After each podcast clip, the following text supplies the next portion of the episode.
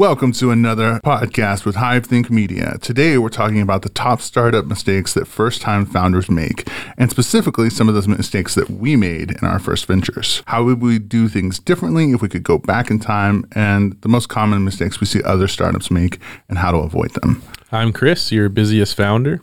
I'm Michael, your artiest founder. I'm Nate, your wackiest founder. And I'm Dylan, your rashest founder. a little itchy over there, buddy? A little bit. Okay. Oh, I'm sorry. Hopefully, this podcast will help you. Um, this is the Business Buzz, where we're talking about the ups and downs of business, lessons learned, and new stuff in the world of business.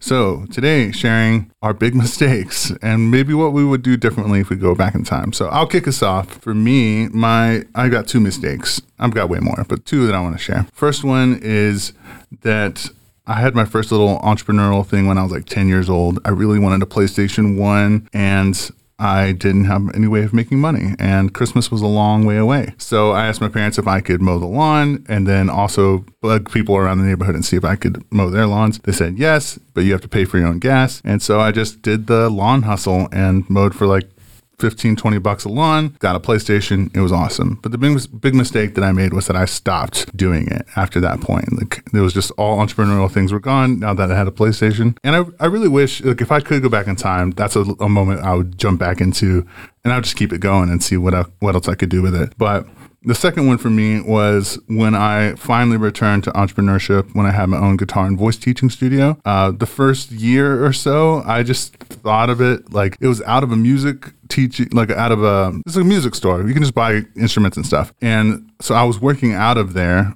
renting like a little place from it. And I just thought of myself as an employee. So like I didn't understand that I should be setting aside money for taxes. And so when tax time came around, like it really bit me in the ass and I had to pay all this money and it really, really sucked. And it, it was super scary. Um, and I didn't hear of any other people who had dealt with that. And then like years later, I've heard so many people say the same thing. So yeah, I would definitely uh, save for taxes. yeah, for sure. Yeah. So that, that's awesome, Michael. Um, the PS1 yeah, man. I, I, don't think I was around for that. yeah, I'm a little older than you. not not too far off though. I was a PS2 kid. Yeah. So. Yeah. PlayStation 1 was my first console. Yeah. There you go. Xbox. Woo. For for all those listening, uh, me and Chris just high fived. So like air, air high fived. Oh yeah. so one thing that comes to mind for me is my very first venture to actually make money um, was through drop shipping. And I did a lot of research, watched a lot of YouTube videos about this magical thing called drop shipping and how you can make a store on Shopify. You don't even have to like carry the product, make the product. You basically are a middleman and just sell the product. Um, basically, like as you get orders um, on your website for a product, you then have a, a API that orders it for you from like um, an account that you have set up um, and then the payment goes through. You take a little bit extra of the payment um, because you overcharge for the product, um, and then the manufacturer sends it directly to the consumer. So you're just a middleman. You never really even touch the product.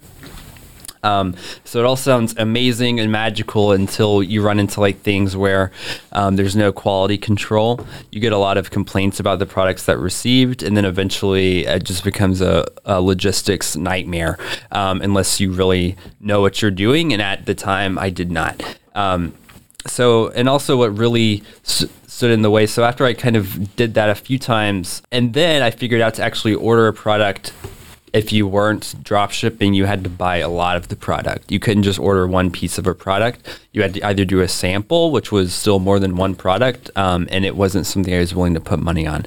So it turned into a thing of I just was stopped in my tracks because I wasn't able or like willing to make that initial investment and grow that even further it's a pretty neat idea, but you also have to realize you're competing with so many people in a drop shipping space.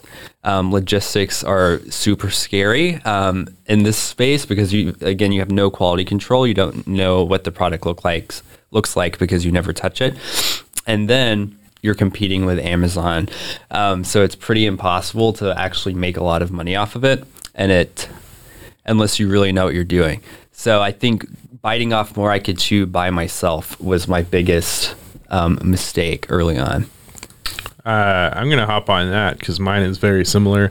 Uh, my first uh, business venture, if you will, was called Made by Mississippi.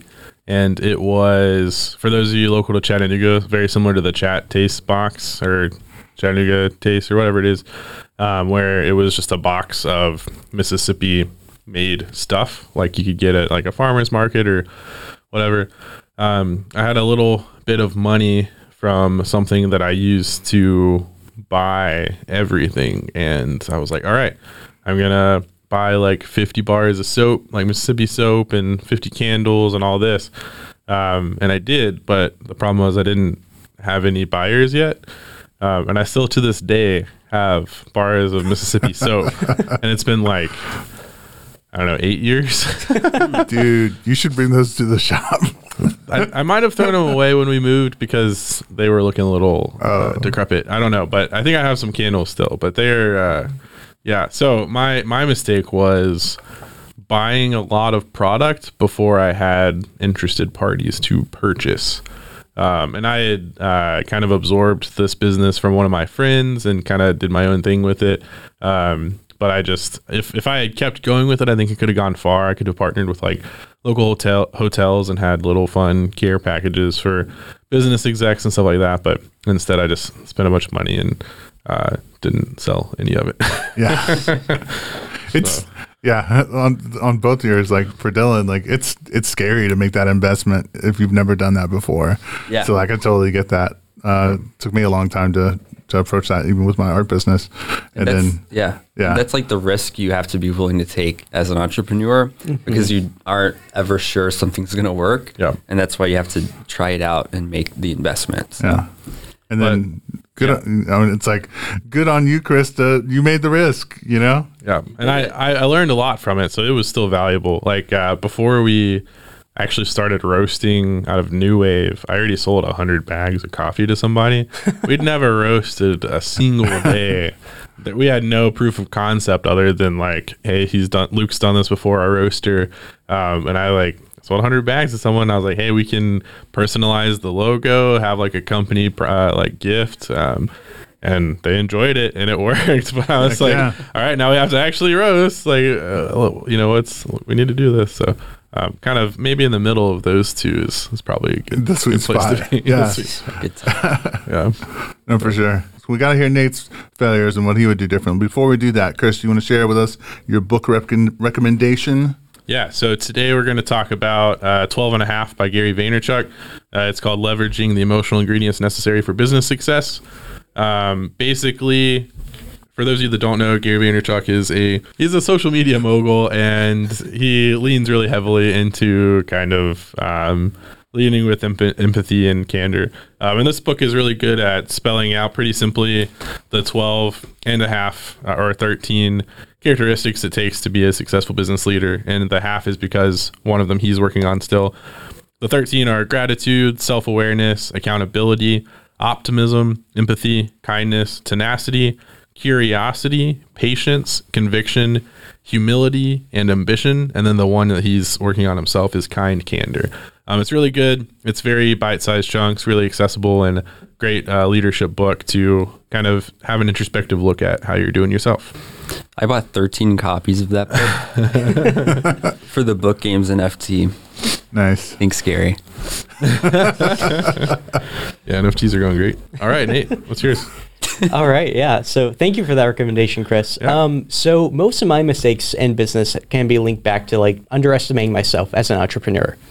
So very early on, while I was in college studying business, I was always like the person who would just kind of tag along. Um, a lot of times, people would approach me with ideas instead of me coming up with my own ones. Uh, not because I didn't have ideas, but just because, like Dylan and Chris, I was like afraid of that initial investment. Um, I was so scared of like what will people think of me? How will they react to this? Um, I'd say like more than like the money, that's the big thing for me that scared me. It's just like how are people going to like look at me if I go through this idea and what if it doesn't work out? I think a lot of people they get intimidated by the fact of like as an entrepreneur, a lot of times you're a small fish in a big pond when it starts out. So, very much like my advice would just be to just go for it. Um, because once we got like off the ground with a lot of our projects, it ended up becoming like I was the one who was doing a lot of like the on the ground work. And it was so much fun like when we started at Leaker Magazine creating con- uh, content about like local artists, that was incredible. I got to meet so many awesome people, and I ended up just really, really enjoying that. And it inspired me and Dylan to go on to make Scenic Trend, and that would have never happened if we had not taken that risk. And I wish I had been more brave to try stuff like that before then. Yeah, that's great. Yeah. I mean, I think uh, it's pretty common for people to not have confidence in their own abilities, and then on the flip side, to be overconfident in their own abilities. But um, I mean, what's the worst that can happen? I mean, you can lose a, lose a lot of money, and that's also like a, a risk. But that's why, I mean, if you read the Lean Startup by Eric Ries, there's a concept called MVP or minimum viable product, and it's basically how can we test or iterate on something, a product or service, without having a huge investment up front. So, for example, with mine, instead of buying you know 50 candles and 50 soaps i should have just like bought a few even though it would have been more money and then like just got some sales and proof of concept first before i just dove in. Um, i did not do that and i mean we know how that turned out. Um, but that could be anything from you know if you want to open a coffee shop just start with a little like a table set up at farmers markets and see if people even like your coffee. Um, if you uh, I don't know, want to open a bookstore, just start with like a TikTok bookstagram and maybe just like interact with local book people and then go from there. I mean, there's, you know, millions of ideas and uh, you don't have to immediately jump in on the money side and you can just start, uh, just start small and see how it goes and grow from there. Yeah, definitely. And I want to add on to like all of us and all of like our mistakes have been very linked to fear. That's been a big element with all of us. Yep. And it's my opinion that the answer to fear is knowledge. And nowadays we live in a time where if you're unsure about how something works, you want to learn more about it, you have YouTube, you have Google, you have so many resources to teach yourself how to do anything. So if you want to make something happen, there are resources to go make that happen. Yeah, and I'll say so. We're in the process of ex- uh, expanding our bakery into bagel stuff, and for a while, I pushed off making my first batch of bagels because I was just like I don't know nervous. I was afraid that it was going to taste bad. Like, what if I'm bad at making bagels? What do we do then? Um, and then finally, like a week and a half, two weeks before the pitch that I had to do, I finally made a batch, and it didn't taste very good, but it was edible and that was exciting. Yeah. And then I then I did another batch, and I was like, okay, now and and I had done so much research, like literally probably twenty to thirty hours of YouTube consumption and um, like recipes and just all this content, and I'd done it all, and then I sat down to make my first batch, and I was like.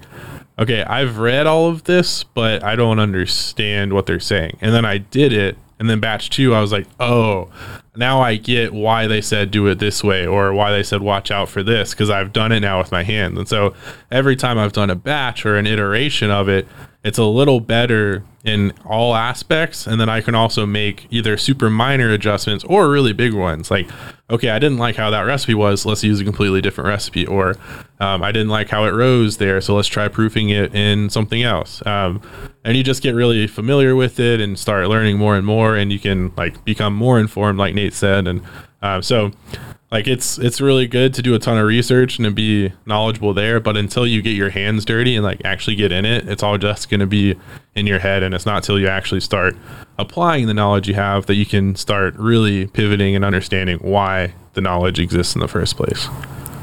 Dude yes 100% like super connect with both of what you guys were saying like fear is so much a huge part of it. Like for me it was like an identity thing too. I didn't see myself as an entrepreneur. Like though i had done stuff and sold things and made money and like even the seven years i was a guitar and voice teacher i really never thought of myself as a business owner though i was.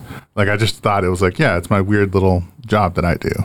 But yeah afterwards like before i started new ventures i got caught in like the the research loop and so like i i really had like a, a entrepreneur phase of like deeply desiring to start a new business and then but not knowing what the thing was or how i was going to go about it and yeah really what you said chris was like one of the huge big lessons for me which was research a little before you act, or, or often it's flipped. I act and then I research based off of what I realized I was lacking in. Mm. Like, oh, I tried this, w- this part wasn't working.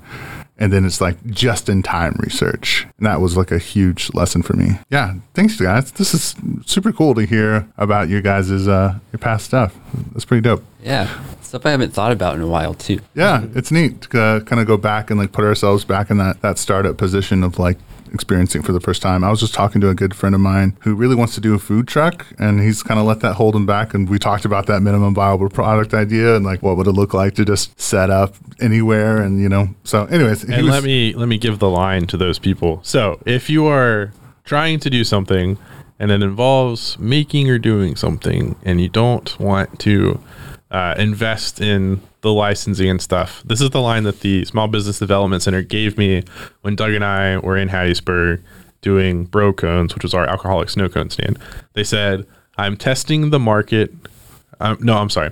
I'm a home based hobbyist testing the market for viability. Yep. And you can do that up to, I think, about five grand in annual revenue, which at that point, you're probably good to take the next step, anyways. But so, like, if you're like, I don't know if this is going to work and I don't want to spend money on a business license and do taxes and all that stuff, like, just if someone's like, hey, are you allowed to do that? Just say, hey, I'm, I'm a home based hobbyist testing the market for viability, you know, because, I mean, do it.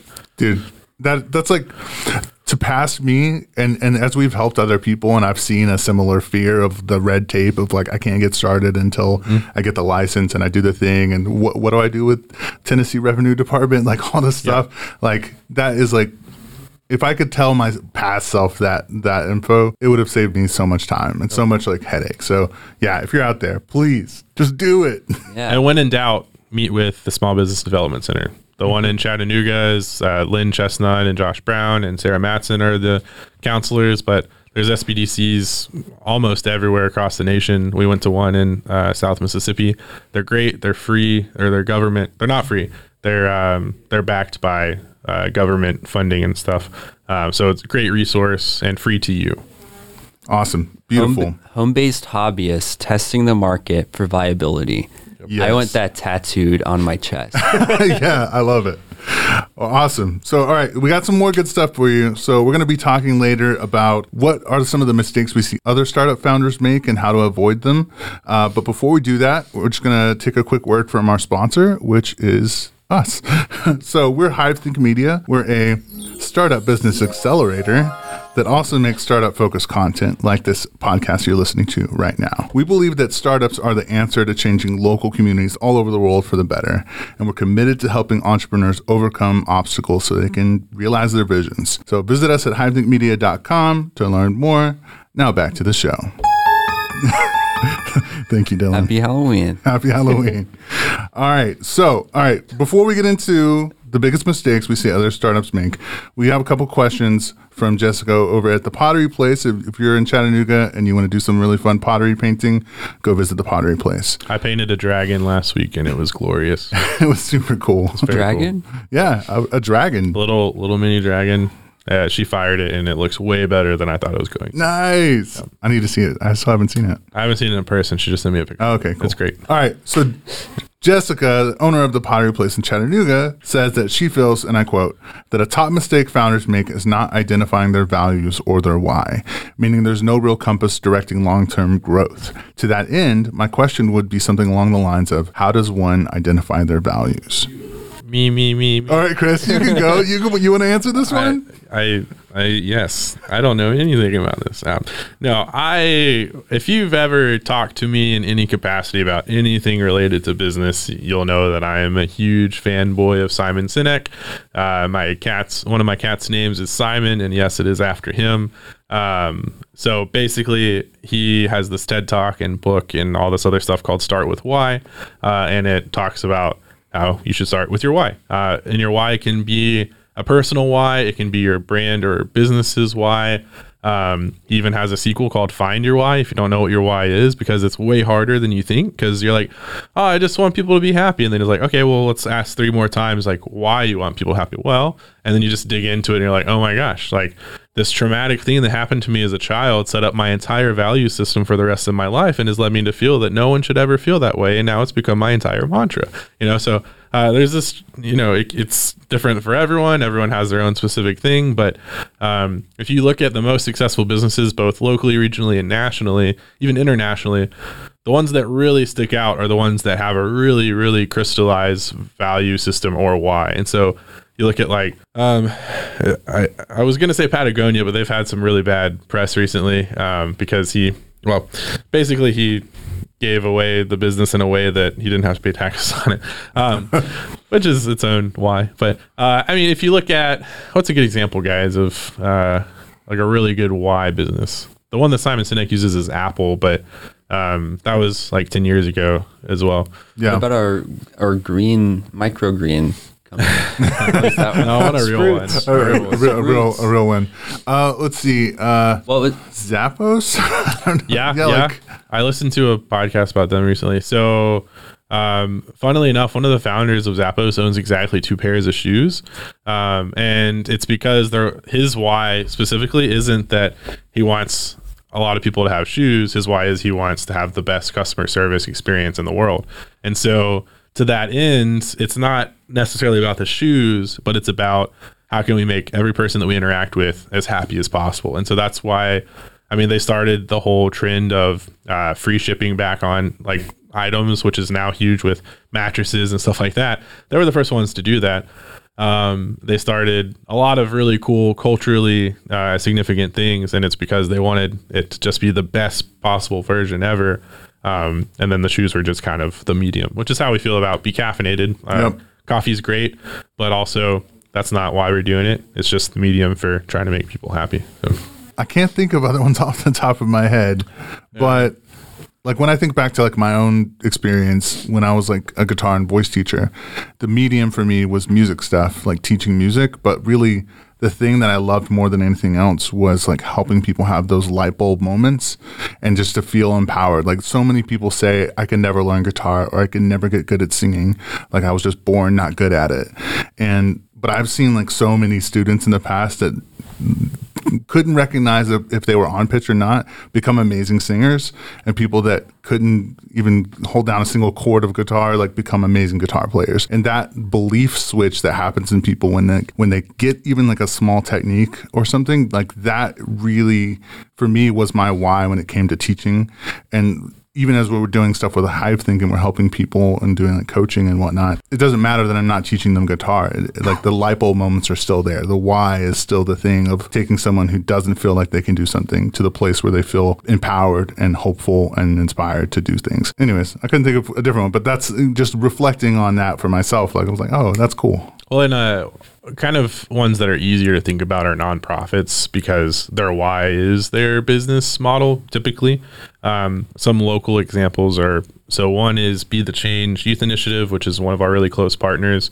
Um, disclosure, I'm on their board. I feel like I legally have to say that. I don't think I do, but uh, and then we I recently got to tour uh, with someone, the Austin Hatcher Foundation, um, which is a nonprofit specifically built for taking care of children and families undergoing pediatric cancer uh, treatments. Um, and they, it's really cool. Their facility is awesome. It's actually attached to Clear Story Arts on the backside of that. Um, and they're like race car themed because the founders, uh, the Osborns, when their child was two months old, they found out he had they had some sort of uh, pediatric cancer, um, and I think they found out while they're at a race car event. I don't know if it was NASCAR or something else. Um, but so they'll work with a lot of race car oriented uh, businesses nationally. Um, and part of the therapy for the kids is like you can build stuff and like you know make an engine they have music therapy and all this other stuff but what i love about them and it's really interesting because um, so the founders they lost their child about at three months they've had more uh, more children since then um, but so they they lost their child and kind of decided to do the the nonprofit foundation um, because of that. And everything they do as an organization, you can tell, is from a place of someone who's experienced that that pain and that hurt. And knows what it's like to go through that and never wants someone to also go through what they did. And so not only do they provide resources for during the treatments and for the family, including therapy and grief counseling, but even if in the worst case the child passes away, they still provide those services to the family even after the child's gone, um, which I've never heard of anything like that. Yeah. Uh, it's it's amazing, and it's all free to the families and uh, the kids. So I mean, uh, you know, how better can you just show your why than you know providing those sorts of resources even after you know the the dreaded might happen. So Wow. um, it's very Yeah, cool. That's so powerful. Yeah. Super cool. Yeah, and one thing I wanted to add on to this conversation as well is like if when you're like very first starting out, you don't have like a solidified why yet, don't let that be a deterrent. Your mm. why should grow and develop with your business. Mm. Like with Michael, with like your like coaching, you didn't like initially go into there knowing like for sure this is why I'm doing this. And same with Be Caffeinated. Our mission has like grown like very much as like it's gone on and as we become more connected with the community. So if you don't have like in your kitchen when you're starting to come up with your idea for a bakery, you don't have to have like a giant mantra ready to go or nothing like that. Your why can grow with you. That's a great point. So bringing it back to like some logistical, practical things for someone that is trying to find their why. This is, I think, one of the exercises in the book is just to have like get together with like a close friend or someone and ask them over and over again, like, what about me is the thing that like is special to you? Yeah, and and find your why. It it's basically a half workbook, and it has very explicit directions on how to do it all. Um, and they say it doesn't need to be too close of a friend because sometimes it can like uh, bias the reflection. So it's someone that knows you well enough to be willing to sit down with you for two hours and do something, but not so close that they're like, you know, they know you from like, yeah, I watched you poo your pants in the fifth grade, you know, something like that.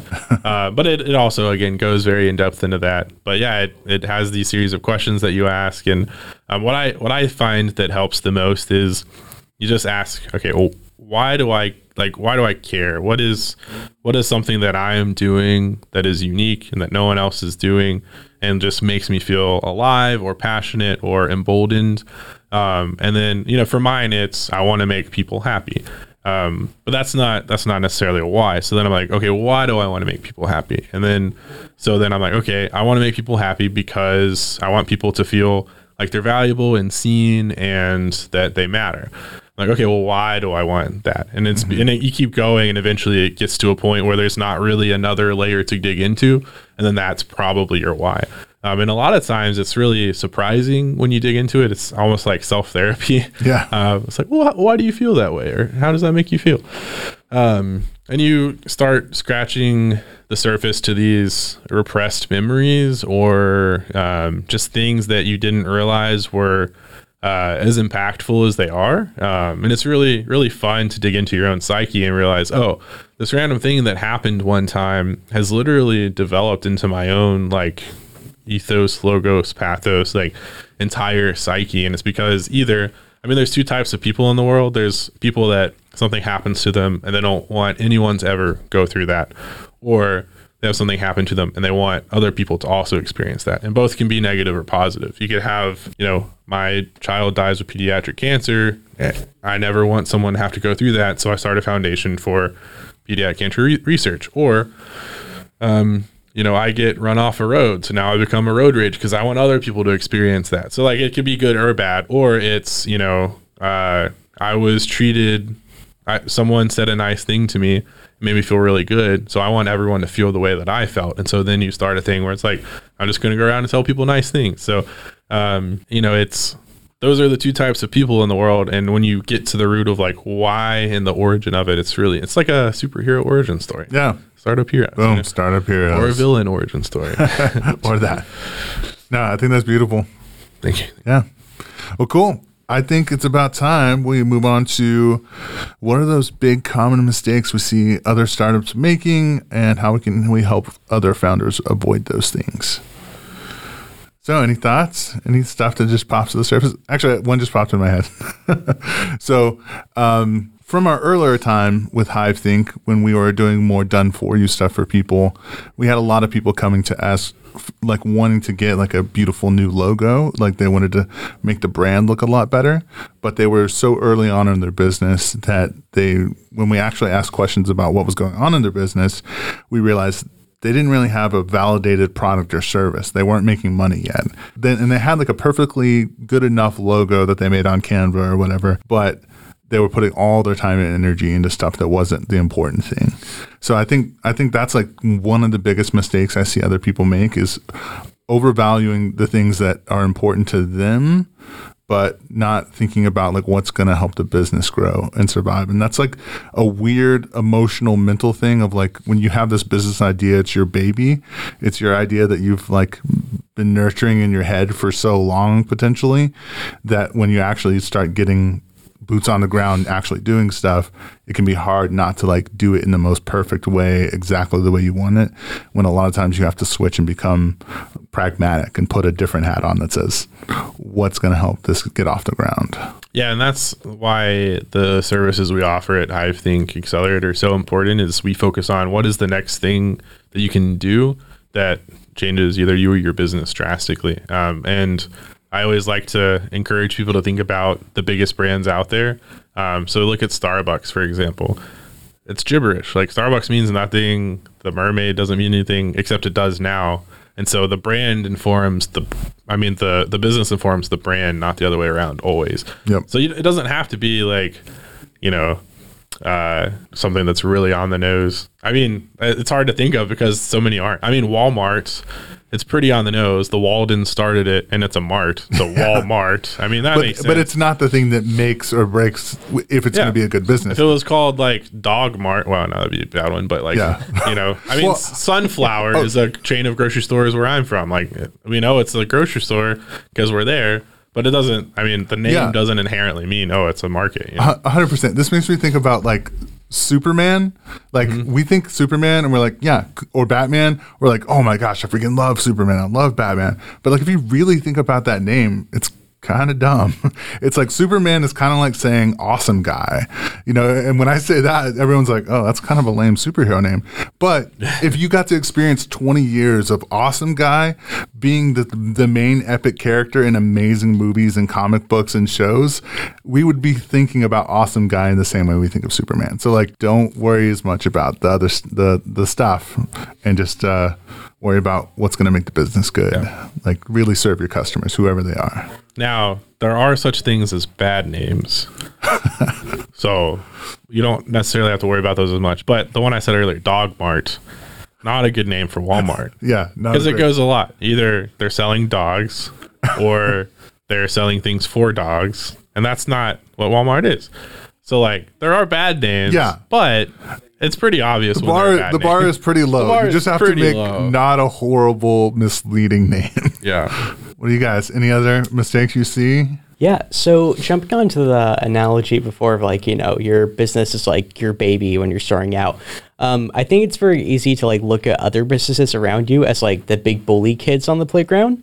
Um, and a lot of people get really scared of like competition and the idea of like, oh man, I have to be very like secluded or I have to like be very focused on like I have to be better than that other guy on on the other side of town that's doing what I'm doing.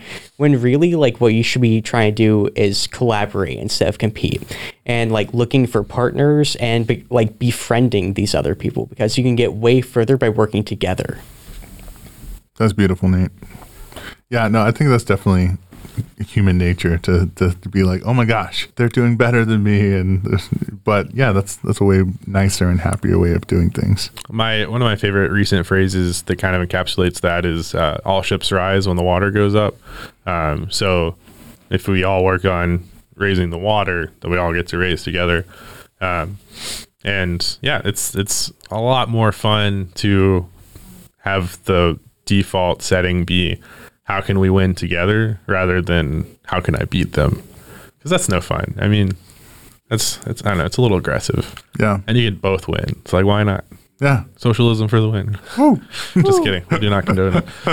Um, but yeah, actually, speaking of that, so I have a kind of, you know, anecdote right now as we're so we're building out the bakery and the bagel stuff, and we have to come up with a name for the bakery, which we have not yet. But there was an entire branding concept that we had at least very strongly mentally developed that is happening now already with another brand, um, and they're bringing also bagels to town and the name is Honey Seed, and it's Montreal style bagels, not New York style bagels, and they're doing New York pizza. Um, and the inside has honeycombs and bees, and um, like they're now hiring. and They're calling like I don't know. It's so it's with our with Becaffeinated and Hive Think like our branding is all centered around bees and honeycombs and all that. Um, and then they came in and did that, and it kind of destroyed the entire idea of what we wanted to do for the bakery. Um, because if we did it now, it'd just be like, oh, you're copying them. So we've had to kind of take a step back and rethink on what we want to do for branding there. Um, we have a couple of ideas, but um, yeah, so it's just an interesting development because we totally would have been like honeycomb or um, the honey bakery or something with honey, which we don't want to do now, both because we don't want it to look like we're copying, even if we weren't, but also because from a branding perspective, you don't want people to get you confused. Yep. Um, and so I don't know. It's, I think it's making us be more creative, which might end up being a good thing. Um, we have some f- fun ideas uh, that we've been throwing around, but it's just interesting the challenges that pop up because it's always going to be something. Like a great example is uh, so Sunnyside Cafe in town is a they're a drive-through coffee shop, and they started building out their second location over on Signal Mountain Road, kind of near the Walmart. And like two months into renovating, Starbucks announced they're building their new location in the Food City parking lot right there. And that is just devastating for them. And then right around the same time, Dunkin' Donuts built their new spot at their original location, but right before them, so the traffic would hit Dunkin' first. So, um, in those situations, my my mentality would be like, okay, how can I not be a killed by this because that's that's scary, dangerous, and b how can I turn this into an advantage? And so, if it were if it had been us, we would have super pivoted into just everything is hyper local and kind of like either gone completely premium or completely commodity. We would have either tried to price Starbucks out or just try to match them. Um, and I don't I don't know what Sunnyside has done. Uh, I I don't I haven't been there recently, but I mean they're still around. They seem to still be doing pretty well. Um, but it's just like there's always going to be these things that pop up that you have no control over. So a how do you develop your why so that you always have this like golden compass or the the rose compass leading your way, um, and then b how do you set up an infrastructure with yourself and your people so that no matter what happens you you can kind of figure out what to do based on your values No, that's that's awesome. I mean, that really, I think even that that scenario where it's like, oh no, the bad stuff is happening. Like yep the process of starting any type of business is like bad stuff is going to happen, and you're going to hit obstacles. it's not if it's when exactly and i think that's that brings me to the the other like biggest mistake i see like startup founders make is that they jump in and they want a certain thing to happen in a certain time and when things don't go their way they get super super down and this is both on the micro side Yeah. the macro side like big scale like it's not moving forward as fast as you, as you want or on the micro side of like they went they went to make a post on Instagram and it didn't do well and it made them depressed. That's one of those things that like in retrospect for me after after guitar voice teacher time before all this I tried to do like a creative coaching business and I was super stoked on it. I had one potential client, they loved it, but they were like, I, I think I'm on board, but let me check with my wife first. And then like ended up being a no go after that. And I let that destroy me and like stopped the business, which is so silly looking back because like I, I fell into that startup founder mistake of, of not expecting obstacles and not preparing myself e, emotionally and mentally for like ups and downs. And so I would say that my big advice for like startup founders is like expect it to be harder than you think, even if you're trying to be prepared for it. And just be that really having that why that like keeps you going. And uh, I guess the other thing, like you were saying, is like how, if you have friends and people around you to do that, that's huge. Because I was I was all alone. I didn't know like anyone else that was in business stuff. So yeah, definitely have some business buds. Yeah, and my mentality every day is just like, okay, what what bad things can happen today that I have Yeah. to fix? and like whenever we do big stuff, I'm like, okay, how how is this going to go wrong? And how do we make sure it doesn't make us close? Yeah, and like I, I mean, it's literally how we go into everything, and I, that maybe that's why we've been somewhat successful is because we don't expect it to be perfect, and it's definitely been informed by things going terribly. And uh, when we were starting out, I think it was Lynn at the SBDC said, expect everything to cost three times as much and take three times as long as you're expecting. And I was like, ah, you're full of it. That isn't, uh, I'm, sure, yeah, yeah, whatever. And then he was completely right. And like, it took, when we were opening the first caffeinated, it took a month for the water to be turned on. And when I finally got a hold of them, they're like, oh, we turned it on three weeks ago. I was like, oh, you weren't going to tell me? you know, it's just stuff like that. Yeah. Um, it's just, it's not, if, if something's going to go wrong, it's, what is it? When is it? And how are you going to fix it be, and be stronger because of it? yep, Okay, so something I see a lot working in the agency world and having a CEO that talks about this all of the time is making sure whenever you're in your business that you're not in it just to make money mm. and that you're actually enjoying what you're doing because then it's going to get really boring and it's going to be something you end up hating that to do and this happens all the time. Like people will start their business and with the thought of this is going to make me so much money and then they've only chosen this way of business because they think it's going to make them the most money but what turns out happening is they're not going to like it for one. They probably won't know what they're doing so they're going to get like just beat out if there is any competition and then it's going to fail ultimately um, if you're in it just for the money it will it will fail um, because you don't have the support behind it you're not gaining community you don't care about community you just want the money and that's not how it works and it's not going to happen and going into everything with a student mindset and never assuming you know what you're doing. Um, like I've been a barista for I don't know five or six years now, and I still assume I know nothing about coffee. I walk into the kitchen, and I'm like, all right, what can I do today that's better? Uh, whenever I talk to someone that is also in coffee, I'm like, what can I learn from this person? Because I don't know Jack Diddley. Um, and a lot of people know a lot of stuff. And if you go into things assuming you know stuff or just cocky or arrogant, you're not going to get value that you might have been able to earlier. And like, I know, there's just no room for improvement there. yeah. All right, but last last but not least, before we uh, close off, we're gonna do a little rapid fire. What's one cool thing in the world of business or marketing you think has been cool lately? Or if you don't have something like that, what's something going on for you in your business that you would like to share? So something I've told Nate about this earlier today. Um, I don't know if I told you guys about it. Um, sorry, I just put down my coffee from Be Caffeinated. Caramel latte with oat milk. My fave. Um, it's not sponsored, but so something that I that Instagram is doing, um, and this is like a little bit um, of just something interesting. But today, October thirty first, it's Halloween. Um, at the date of this recording, today Instagram did a giant wipe of bot followers, A purge, if you will. a purge, exactly. So like, um, so That's brand, great. yeah, brands I'm working with right now. Um, like one brand has a 136,000 followers, another one has like 76, about 76k. Um, they lost each probably a few hundred followers just because they were like completely wiped out. I know my personal, which barely has any followers because I only follow people I know, um, lost. Or I thought I did because it lost like five followers because they weren't real apparently. So it's crazy um, just how they're like stepping up and doing that which is good because um, it a lot of people buy fake followers to like fool um, other people into thinking they're um, like serious about stuff or that they know what they're doing and that they're in, like an actual successful business even when they might not be um, so that's been interesting. Other thing interesting is Elon Musk buying Twitter last Friday.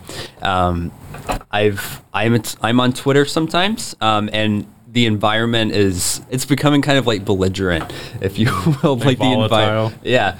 Um, so everyone just seems very angry, and it's not a fun place to be in anymore. um, so that's just what's going on in the social media world. What do you guys got? Nice. Uh, something I found really interesting recently uh, is I forget who it was that tried to buy out Mr. Beast's YouTube channel. But if you're not familiar with Mr. Beast, he makes like viral YouTube videos. He's got like 100 million followers. It's insane. And he's got Mr. Beast burgers He's got Mr. Beast burgers. and Mr. Beast chocolate. and chocolate. Yeah. He, just in general, his, it's so interesting to see like awareness being like the main real like commodity. Like I've heard it uh, likened to back in the day when oil was the thing like the rockefellers became super rich and famous like it was because they had the the control of oil and nowadays it's the control on attention and so this brings me to someone trying to buy out mr Beast's youtube channel for like 1.5 billion dollars. That's B. with a freaking b. Like that is just so interesting to me and really insane. And it just makes me think like hmm some of the smartest people in the world right now they're just like going all in on building audiences. Because and then when you look at what mr beast is doing he's going into where burgers are and like freaking slaying it he's doing it with chocolate there's another uh, podcast called full send podcast and they, they did it with alcohol and like I think more and more all these commodities like are going to be overrun by people that have bigger audiences, bigger brands, and I just found that really fascinating. You know, it's crazier. He said no. Yeah, because he knows He that he's said more. no he- to 1.5 billion dollars. yeah, because he believes he knows that what he's got going is going to be way bigger than that. Yeah, so that's crazy. freaking nuts, man. You guys are Mr. Beast. Do you take the money? If I'm Mr. Beast, I wouldn't because Mr. Beast. It, I listen to a lot of podcasts with Mr. Beast, and if you hear what he says is like his why, it's so clear to him. Every every single answer comes back to that he wants to make better videos. Mm-hmm. Like, and people ask, and like you said earlier about like when does the why run out? When people ask like why are you so obsessed with making better YouTube videos, he says. I don't know why. It's just in me. Like that's the that's the last point of contact. Is like he just is obsessed with making better YouTube videos. So yeah, so interesting. Yeah. I mean, Mr. Beast is a fascinating case study in, I would say, modern day um, wealth making. Uh, and I mean, Gary Vaynerchuk did a video on this recently where he talks exactly what you're talking about with how in the past you had the Rockefellers and you had, you know, the you know the Kennedys and these you know well-to-do families that use their family wealth to generate more wealth and now you have the Mr. Beasts of the world who are taking just something they're just either funny or entertaining or they find this niche that they're able to provide value in and then they build an audience and capitalize on it and then use it to and you know like when he started the burgers they weren't good but you know what he did he he kept improving them but he just did it. He just he just started it. Yep. same with the chocolate. They just started. They're like it doesn't matter if it's bad right now because we have the audience. We're gonna try it and we're gonna get real feedback from these people see how we can improve. And now from what i understand the burgers are pretty good. Yeah. i don't know if the chocolate's better yet but I mean, it, and it's just because like they already have the audience, and so that's I mean, not to not to compare myself to him at all, but we're, we're with the bagels, we already have an audience with Be Caffeinated. We already have people that are coming through every day, um, and so we have a built-in customer base for the bagels and the baked goods, and we'll be able to. I don't want to start off with bad bagels, obviously, but we'll be able to run it in real time and have real feedback and say, hey, this was good or wasn't good, and then build that out. And then who knows? Maybe we'll open a bagel shop itself, or maybe we'll just do a lot of wholesale. Uh, there's a brand out of New York City that ships out. I think they said eighty thousand bagels a week, um, frozen. Dang. Just to yeah, you can just order a box of bagels to your doorstep, and they send it next day.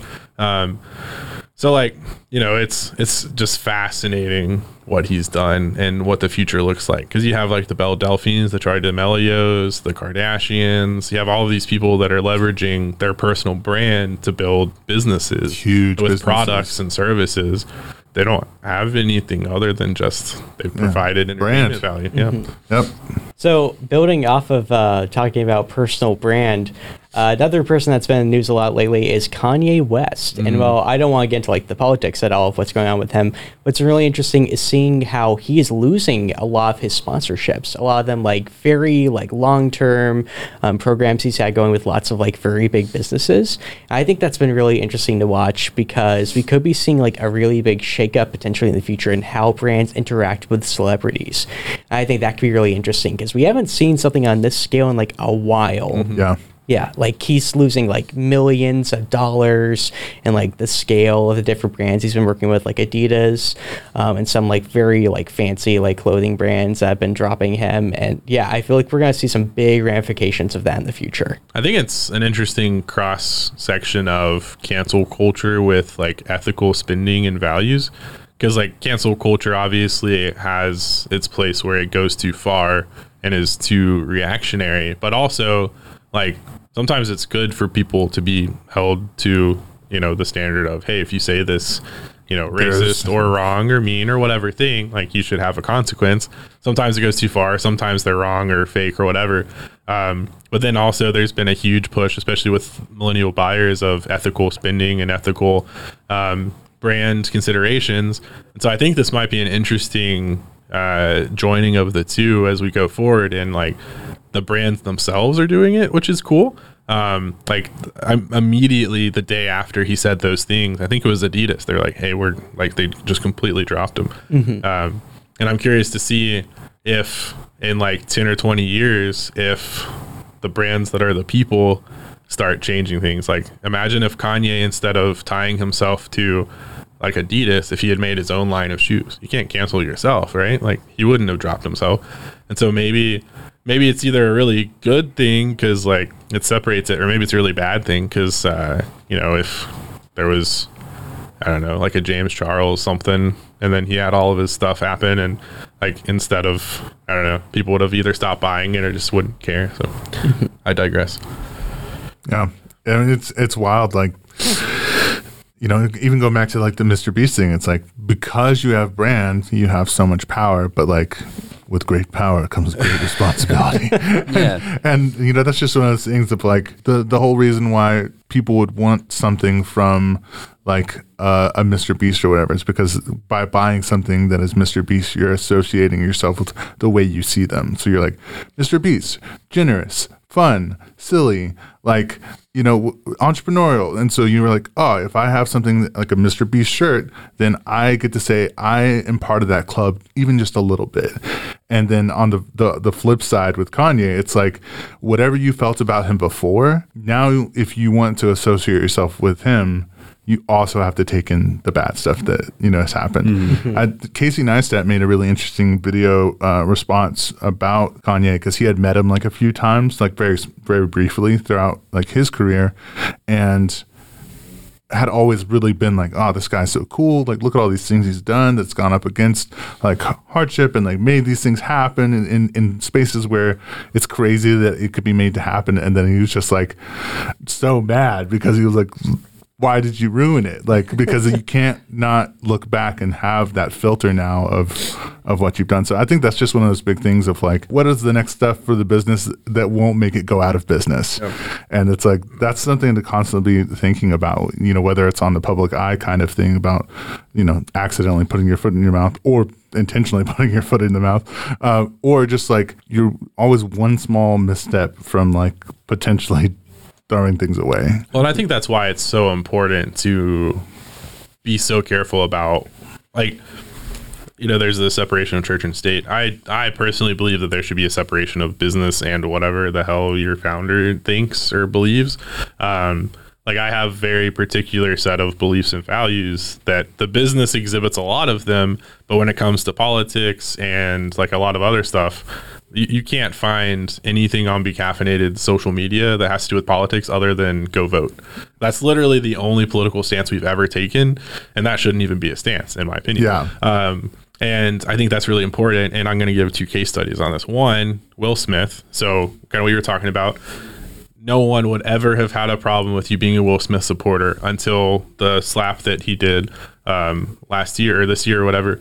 Um, and now it's like, yeah, if you if you if you wear a Will Smith thing, it's like okay, you have to absorb everything that that stands for now. And so imagine if there was a Will Smith brand that's like, I don't know, Will Smith shirts or Will Smith glasses, whatever. Um, so when you wear them now, even if you already owned them, if you've owned them for five years, if you wear them now, it has an implication, whether or not you know you believe that or if it's just glasses or whatever. Uh, an interesting case study, like I said, is okay. What about Chick Fil A? So Chick Fil A has very vocal beliefs about certain things, and some people will not eat there because of those beliefs, and some people that support things that Chick Fil A does not still eat there because they just like it that much. Um, so like, where's the line between business brands and like personal brands and where should it be? And I mean, it's all a personal decision, but I really think that like a business has no responsibility or right being political unless you're a political business. Like that's the only time I think you should talk about stuff is if like that's the Yeah, whole if idea. that's what you're about. If your why is I want dogs to be on the voter registration docket, then sure, yeah, like make your thing about that. But unless it's that, you probably shouldn't be talking about it. You shouldn't get controversial. And if you have a personal social media as an owner or leader, it should be private, first of all. and second of all, if you ever say or do anything controversial, just be aware that anything can be screenshotted, anything can be used as quote blackmail, end quote. And once it's on the internet, it's there forever. So like just be really careful next time you decide to do anything like that because it can be used against you. And that's why I'm very careful with who I'm friends with on Be Real, you know. Another thing, um, so apparently, since we were talking about Elon earlier, he's thinking about bringing back Vine. You guys remember that? Ooh. Yeah, Oh, wow, yeah. Vine. So, how do you think Vine, if it comes back, is going to fare against TikTok, which has become the biggest social media platform downloaded ever? I, I think they'd have to find their shtick again. Yeah, I mean, and which very well is probably not what it was before. Yep. They'd either have to find a, a fun time oriented thing or just build out a really good UI that's based around making like really high quality short term videos. Um, but other than that, I don't think there's a sp- spot for Yeah, yeah. Yeah. I don't know what do y'all think. Yeah, I mean, that's pretty much I- yeah my vibe too. I can only see it really like suc- um, succeeding like as like a novelty, like honestly, Yeah. just as like a thing of like, oh wow, Vine's back, and you know, I feel like there'd be people in me and Dylan's generation who were like hardcore into Vine. I know I had those friends who like that's the only media they consumed for like a while. Was just Yeah. like Vine compilations, like nonstop. I never got on Vine. I have no experience with it. But I still feel like I absorbed so much Vine like media and culture just because it was so like just everywhere for us. Mm-hmm. So I think even if like it did come back and like it the same way it was the day it like shut down, I think it would not grow per se, but that it could probably like retain like a small audience just from like the novelty of it's fine. Yeah. Well, and there's been conversations about its resurgence ever since it closed down. It's always called Vine 2, Vine 2.0. Um, and I, I mean, there's, I, I didn't have Vine either, but after it closed, I started watching Vine compilations on YouTube. And that's where I consumed all of the content. And now I can quote a Vine just as well as the next guy. Um, but I think they would have to niche themselves as the short, funny video thing because TikTok is everything now, right? Yeah. It's businesses, it's comedians, it's short, funny stuff, it's long, funny stuff. They, they kind of lost their unique personality, Yeah. but not not for a bad reason. Like they're succeeding, but it's because they're the only ones there right now. They kind of took Instagram Reels, uh, you know, strength and put it with Vine's strength, and then just became the place. And it's because they built out the UI so much. So if Vine was able to come in and like like put parameters on and say like this is we're we're these people, then Yeah. that's how you bring people in. I, I, I get that, but I also feel like that would be really impossible to do because it's just the, the tools are there and people of different types are going to use the tools. And if they start working, like then Yep. Vine's not going to stop that from like changing. So I feel like the real thing would be actually this. Is, I'm really thinking about this because like YouTube is the the best monetization. Like they give the most money to creators of any platform, and like TikTok some people have the ability to get some money from it, and like Instagram and Facebook, it's, it's a little amount. Uh, but like if Vine came in, because it's where the wherever the best creative is, is where people go because that's where they're going to be the most surprised and entertained and whatever. So if Vine maybe had some unique time thing, maybe they really did keep it to that six or seven seconds, like super short, but they paid creators the best per amount of stuff that happened, people would flock to it and it would be creating like a demand for like unique content there. Well, and yeah, maybe be their unique thing is like, you know, uh, power to the creatives. Yeah. Money to where it belongs, sort of thing. Because I, I imagine like if you're on TikTok and you're like, oh, it's like my YouTube videos, which take a lot of time and effort, made me three thousand dollars this month, and TikTok made me twenty bucks. And if you're like, oh, Vine is comparable to, you know, YouTube, like creators would go over there. Even if it was like a, with an exclusive thing, like you can't post this stuff elsewhere or whatever. Like they do like a Joe Rogan on Spotify where he only can do his long form videos on Spotify. Anyways, interesting stuff. Yeah, I like that. Yeah. I like that. Uh, kind of like taking the influencers based on who pays the most. It'd probably turn into something like that. Like Yeah. you guys are saying. Um, also, do you guys remember how Yik Yak came back for like? Well, I mean, I guess it's still back, but like it was only relevant for maybe a month Yep. after its like resurgency. So I'm kind of worried that would be about the same outcome. I think Yik Yak was for millennials what Vine is for Gen Z um, in like popularity and I also What never be like. used. Yeah, Yeah, same. I never used any of them, so yeah. I just Cool. got an Instagram last week personally. Yeah, you did. You want to shout it out? No, you no, I did not.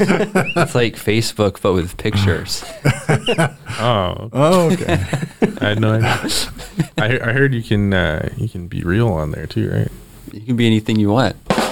Thank you. You're welcome. Thought we have a button for that. I'm really proud I remembered which button that was. it could have been anything. Yeah. All right. So my final thought on cool things. Uh, so I've been listening to Michael's gonna laugh. How I built that. how I built this with uh, Guy Raz. You can do it if you want. no, Just I kidding. just it's actually really good. It's a really good podcast. I've become a prophet for him of sorts. But uh, one of the podcasts that I had no idea would be as interesting as it was was about the guy who brought Power Rangers over to America. And I just love how it happened. So he was in Japan doing whatever he was doing, trying to sell something in a hotel room. And not sell something in a hotel room. Those are our thoughts. Yeah. Uh, and there were like three channels on the TV. Two were game show networks, and one was just Power Rangers on like twenty four seven. And he was like, "Huh? When you when you put on the helmet, like you don't know who it is."